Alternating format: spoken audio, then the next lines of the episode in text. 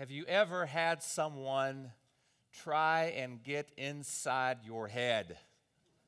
If you've played sports, you know that sometimes the, the opposing team will try to use little strategies to make you fearful or intimidated or make you think there is no way you can beat us. You may as well just go home. The military does this quite a bit. It's referred to as PSYOPs that stands for psychological operations. And it's been around for a long, long time. There was a book that came out called Head Game. And the writer Tim Down said that this is an ancient strategy in the art of war to intimidate one's enemy. And the writer told a story about Alexander the Great when he and his army were being uh, run down and pursued, and they were in kind of a, a lengthy retreat. He gave his armorers an order he said, I want you to build armor that is way bigger than anybody can wear.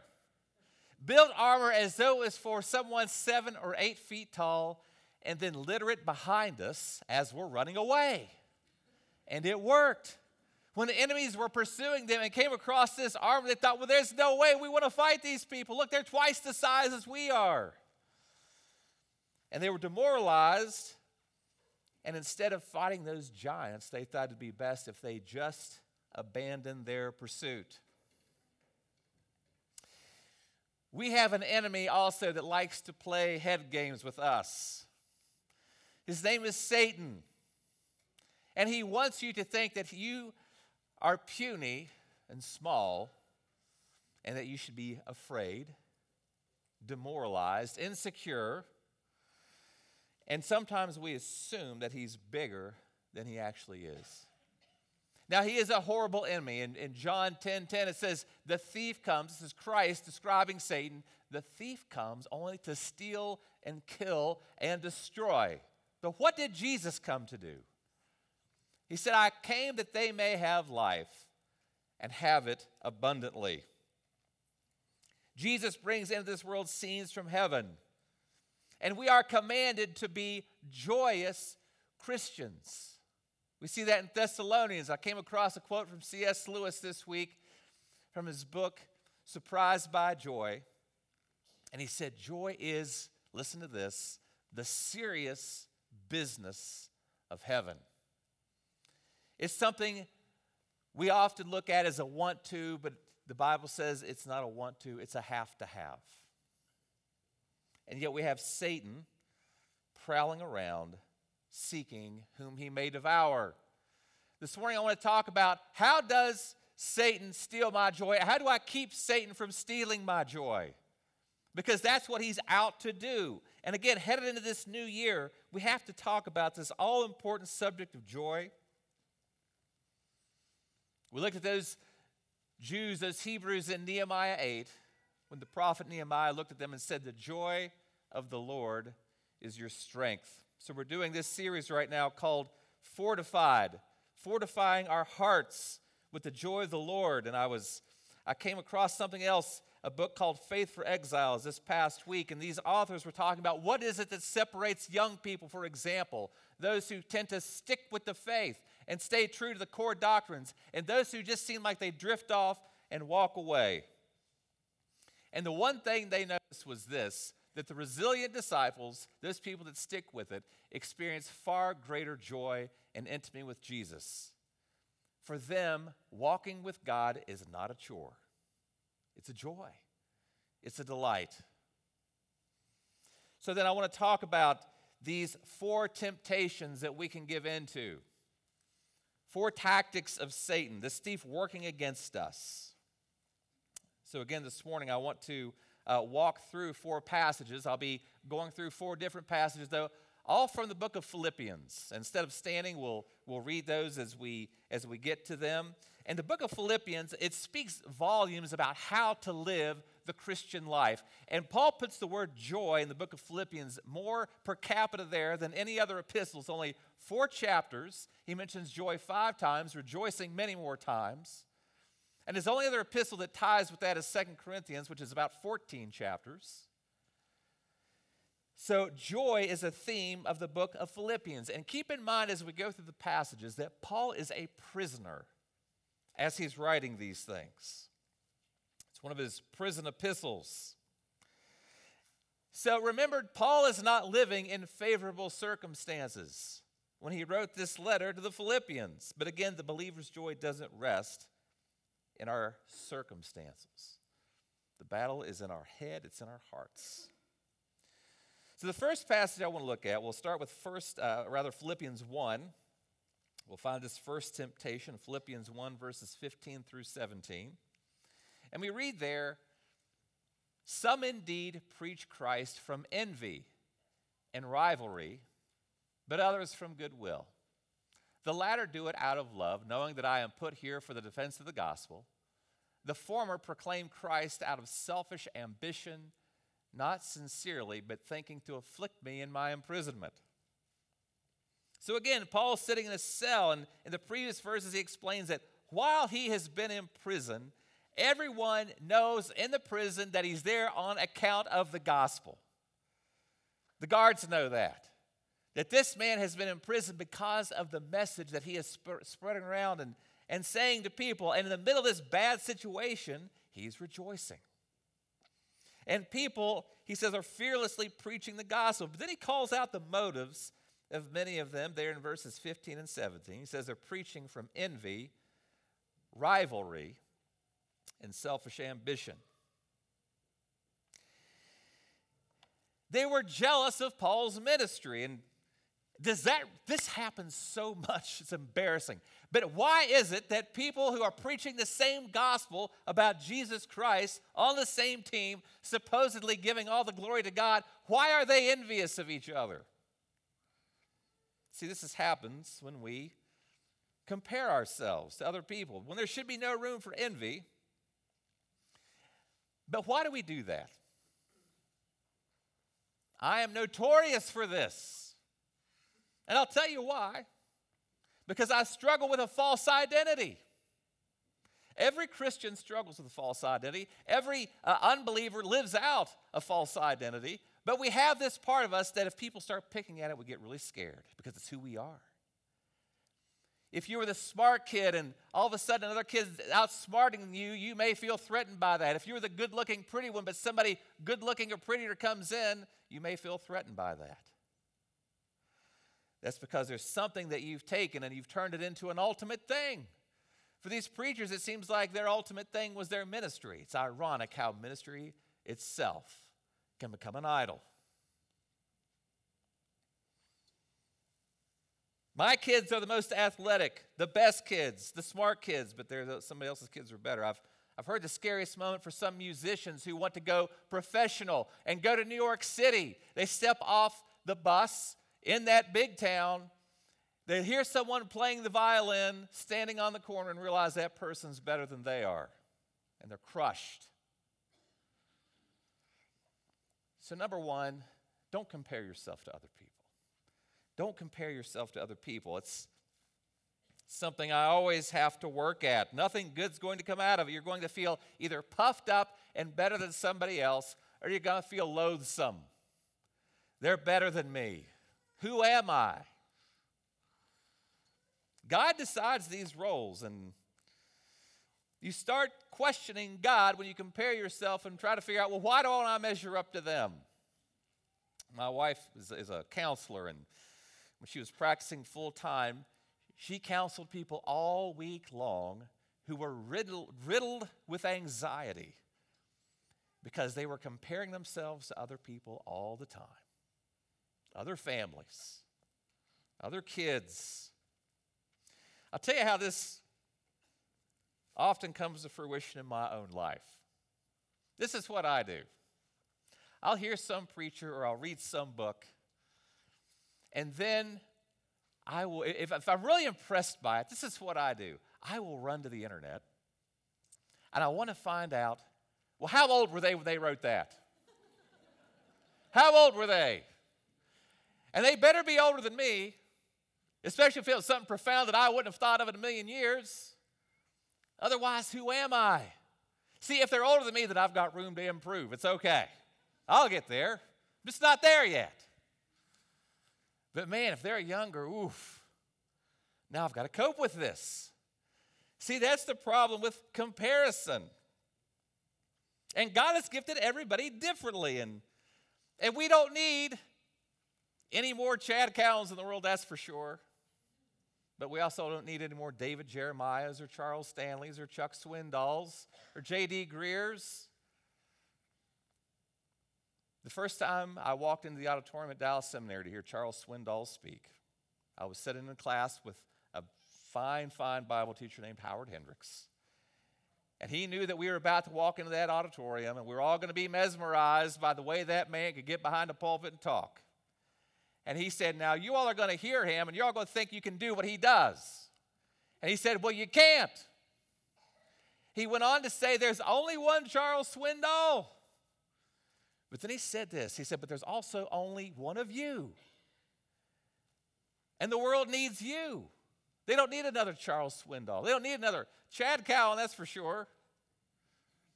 The world needs you. And you are the only you there is. So instead of comparing, celebrate others' gifts. Man, especially if they're other believers. I mean, we're on the same team here. But then, if they aren't believers, you know, you can show your humility by celebrating. Man, you did such a good job on that fill in the blank, that presentation, uh, that job you did, that way you talk to that person. Man, you're doing such a good job in parenting. Celebrate them. Be thankful they're on the team. You know, I've I've never been asked to sing a solo since I've been here at First Baptist. Sam keeps telling me I'm just too good. But thank goodness we've got the singers and musicians and celebrate those that the Bible says are just indispensable. There's a second temptation I want to talk about. We find it in verses 1 through 4 of Philippians chapter 2. Philippians 2, 1 through 4. So, if there is any encouragement in Christ, any comfort from love, any participation in the Spirit, any affection and sympathy, complete my joy by being of the same mind, having the same love, being in full accord and of one mind. Do nothing from selfish ambition or conceit, but in humility count others more significant than yourselves. Let each of you look not only to his own interests, but also the interests of others.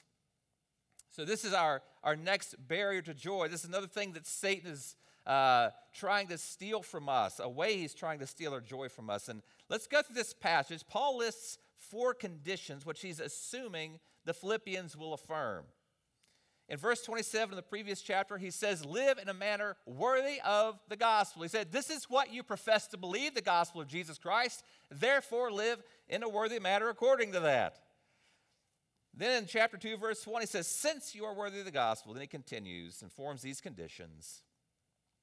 And you can tell he's gearing these Philippians up for something, he's leading up to something.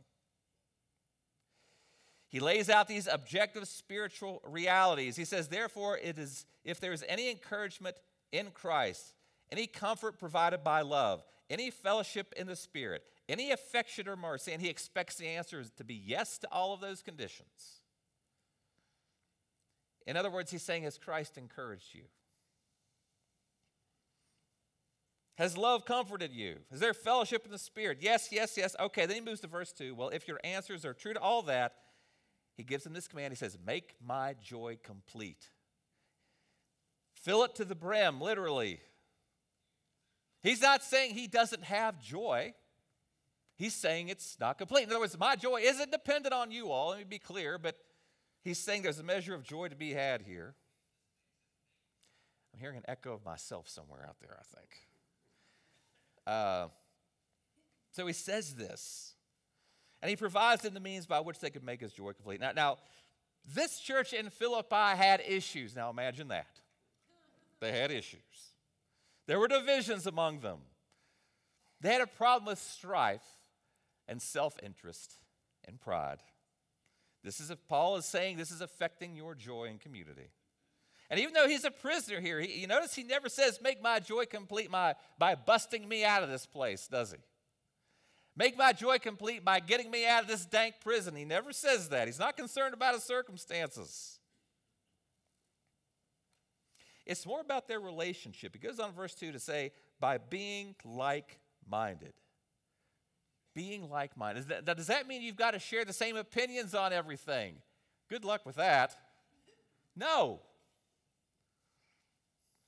It's not realistic. But it's more about these relationships. And, and it means we should have the same motivations. And here we have this idea of moving along together in harmony towards a common goal. That's what he's saying. That we should be moving along together with the same motivation towards a, a, a, common goal. Even though, you know what, I could pull this auditorium and I guarantee you we have a hundred different opinions on every subject. No two of us agree on everything. It's just not possible. But there are some things we have to agree on, isn't there? Good marriages, interestingly, will have this quality. It's not that there's not conflict, it's not that there's not strife, but two people are moving together in the same direction, working towards a common goal. And Paul is talking about this, making his joy complete. Then he says in verse 2 having the same love. Uh, speaking to the love that the Philippians should be expressing to one another. It should be a love they show each other, a characterizing kind of love. I've seen this here. I've seen this in this church. I've seen it towards me as me and my family have transitioned here. I've seen you show that to each other as, as someone we love uh, is, is lost a loved one and is grieving. I've seen it.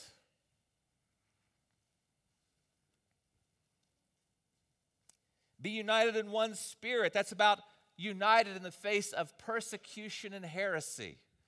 As we are enduring persecution together. As false teachings come up and we all recognize that we're on the same page. That's pressure from outside the walls of the church. When our views don't match the views of the culture, that's when the persecution happens. That's when we stand united. Having one purpose, and that purpose is to be to live in a manner worthy of the gospel. And then verses 3 and 4, instead of being motivated by selfish ambition or vanity, in humility, treat one another as more important than yourself. Not just, don't be interested just about your own stuff, but the interests of others.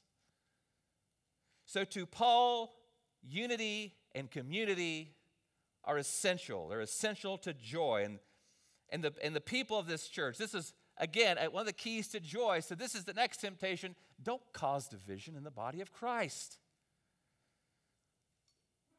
I'll never forget, I had a, I had an argument with one of the older, wiser pastors at my last church.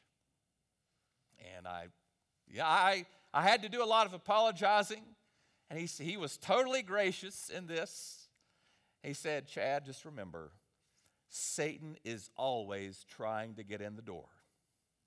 He's always trying to get in the door, always trying to divide, always trying to get us to gossip about each other, always trying to get us to be nasty with each other over things that have nothing to do with the gospel. And he can be very, very effective at it. But relationships are so key, so important. And if you believe that Christ is in control of all things, does that mean that you have to be in control of all things? Are there times, if you're going to be honest, that you'd rather be right than in relationships? And being in relationships, again, is so important. I was reading a study uh, that came out from Harvard University. It was called the Grant Study. They wanted to figure out what is it that really gives people happiness over time. This was not a, a Christian study per se, but they had these, these Harvard students that they monitored over a lifetime, over a period of 72 years. They started when these young men were uh, freshmen at Harvard, and, and they, they looked at a number of different factors. A lot, this was a longitudinal study, a number of different factors, their relationships, if they work out, did they have a part in religion, um, did they eat well, what were their recreational activities like? Did they, did they smoke? Did they drink? What, everything over a long course of time. Education levels. There was a psychiatrist named George Vaillant that headed up towards the end. And in 2008, somebody said, Well, what was the, uh, what was the result? After studying these 268 men for 72 years, what did you find out? He had a very interesting conclusion. He said, The only thing that really matters in life are your relationships to other people. I love it when science backs up what the Bible's already told us. Yeah, that's exactly what Paul was saying. God made us for these relationships, and they're not easy. Some of you have been hurt desperately by somebody, and you've got a fear of people because you know what they can do. That's true from probably the youngest to the oldest. And if that's true for you, listen to me right now. There are people in this church that will love you. You're going to have to seek them out, but they're here and they'll care for you. So instead of causing division, contend for unity. Be the one who doesn't affirm the gossiper. That's, that takes courage. Refuse to give in to the gossip and the backbiting. That, by the way, takes us to our next set of verses. We find this next joy killer in uh, chapter 2, 14 through 17. Contend for unity. Then look at these verses. Do all things without grumbling or disputing, that you may be blameless and innocent children of God without blemish in the midst of a crooked and twisted generation, among whom you shine as lights in the world, holding fast to the word of life, so that in the day of Christ I may be proud that I did not run in vain or labor in vain, even if I am to be poured out as a drink offering upon the sacrificial offering of your faith. I'm glad and rejoice with you all. Now look at verse 14 again do all things without grumbling or disputing. What? There's got to be some mistake in the Greek or the translation or something here. No. It's not a misprint. Does it say maybe in some things or in a few things? It says all things without grumbling or disputing. Well, they didn't know what these winters were like in Wyoming. They didn't know what kind of leadership we were going to have to contend with in the United States. No. Trust me, the leadership in Paul's day was much, much worse. He's saying this is a prisoner for the gospel.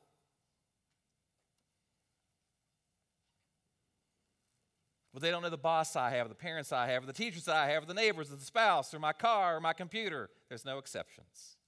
It's very straightforward. Don't grumble and complain. Don't grumble and complain. And this has to do, as he would say uh, earlier in this chapter, working out your salvation or the work, the outworking of salvation in your life is the mark of the Christian. And Paul's made these warnings to churches before. In 1 Corinthians 10:10, 10, 10, he said, Don't grumble. If you look back in the Old Testament, Numbers 14, when the Israelites were complaining against God and Moses for bringing them out of their current conditions of Egypt, and, and God would punish them for this.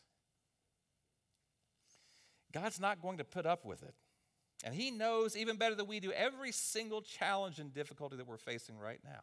As a family, as a community, as a country, He knows. It's nothing new under the sun. Romans 8 is true that He's working all, thing out, all things out for the good of those who love Him. Instead, we're told in verse uh, 15, shine as lights in the world. Shine, look at the words before that. Uh, in a crooked and twisted generation, we're called to shine like these lights. That means we should know that non Christians are not attracted to strife and contention among so called Christians who are supposed to love each other. Instead, are known for whining and complaining and splitting and dividing. And Paul's saying, don't make us look that way. And when we have this, this complaining attitude, it, it tears things apart. It's when your mouth is speaking out of a bad attitude. And my mouth is speaking out of a bad attitude. So instead of doing this, this is going to sound harsh. I'm telling you, this applies to me more than anybody else in the congregation. Okay? What do you do instead of that? Shut up and shine.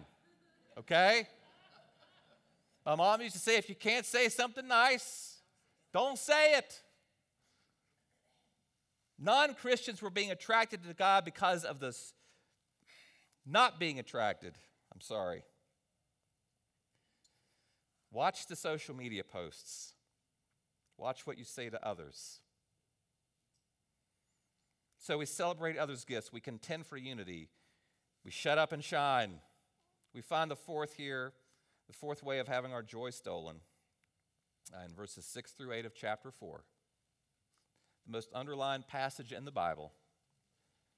Do not be anxious about anything, but in everything by prayer and supplication with thanksgiving, let your requests be made known to God. And the peace of God, which surpasses all understanding, will guard your hearts and your minds in Christ Jesus. Finally, brothers, whatever is true, whatever is honorable, whatever is just, whatever is pure, whatever is lovely, whatever is commendable, if there's any excellence, if there's anything worthy of praise, think about these things.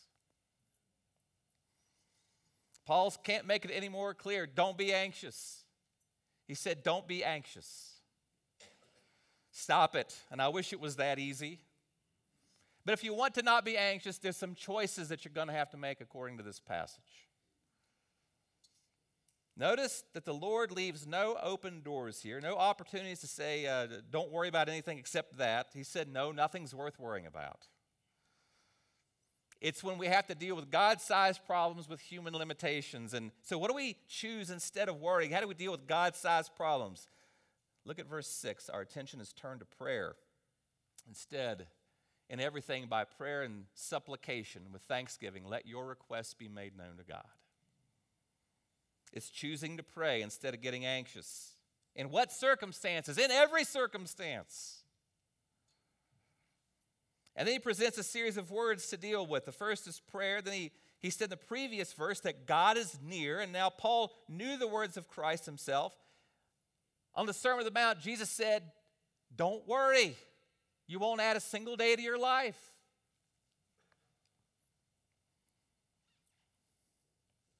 So, where we have these words, nothing and everything in contrast with each other, in everything, in all the details.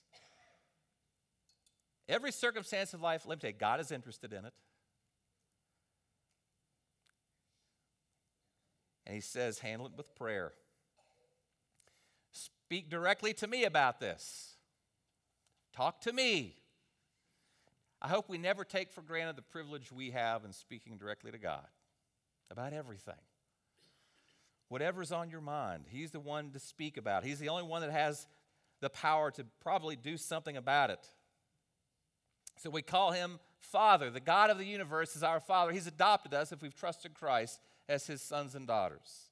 And then we petition God. That's that word supplication from supply. What are the desires of your heart? Talk to him about it. What do you most want freedom from? What do you want to feel? Tell him. What is your deepest temptation in terms of anxiety? God, help me be a good dad, mother, father, husband, wife, whatever it may be, teacher, whatever it is. Take it to God. And then how do we do these things? It says with thanksgiving. And here's where I think it becomes very counterintuitive. It doesn't make sense in everything, all circumstances, including that very thing that seems to be the source of your anxiety. Pray with thanksgiving. And this is when we, by faith, say, God, you know what you're doing, and I don't. You know what you're doing. I don't understand why I'm in this circumstance. I don't understand why I'm waiting this out. You do. So we're to be prayerful, thankful, and then we must also be thoughtful. Verse 8. Finally, brothers, listen to the list true, honorable, just, pure, lovely, commendable, excellent, worthy of praise. This is what you are to occupy your mind with. You've got to choose to be thinking about the right things. We have to think in a different way. And this all speaks to what I'm allowing inside my head. Is it true? Tim Keller, um, he had a way of addressing this way of thinking. He had a way of addressing what modern coping strategies were, and he challenged them. He wrote this about dealing with anxiety. He said, I've always been impressed by the contrast between contemporary strategies for coping with stress and Paul's counsel for how to get inner peace.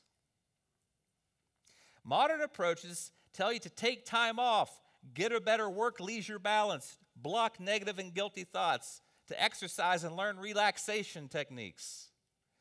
He said, modern books never tell stressed people to think about the big questions of life where are we from? Where are we going? What is the meaning of life? That's the difference between the Christian way of thinking and the secular way of thinking. We go after the big questions of life. And Paul says, whatever's true and noble and right and pure and lovely and admirable, think about those things. Paul is saying, think. Think. God made the world and we turn from him. But he's coming back to save it at infinite cost to himself. He says someday he will put everything right and we will live with him forever. If you really understood and believed that, nothing could get you down for long. So think. If you're discouraged, think about and take hold of Christian doctrine until it puts some health and peace into you.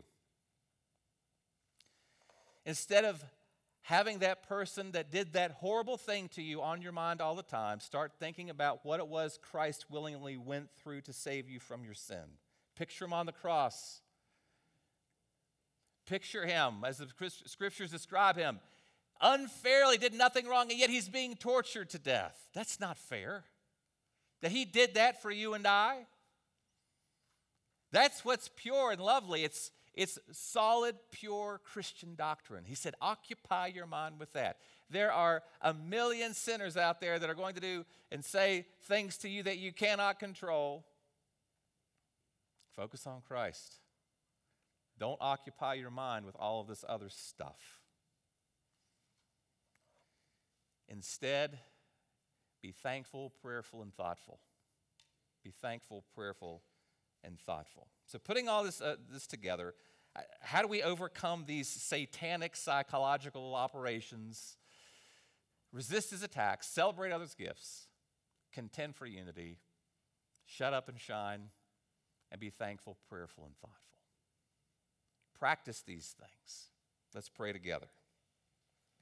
And Lord, we thank you so much for your grace. We thank you so much, Lord Jesus, that we can trust you and Lord, I pray that our mind would go to the beautiful things.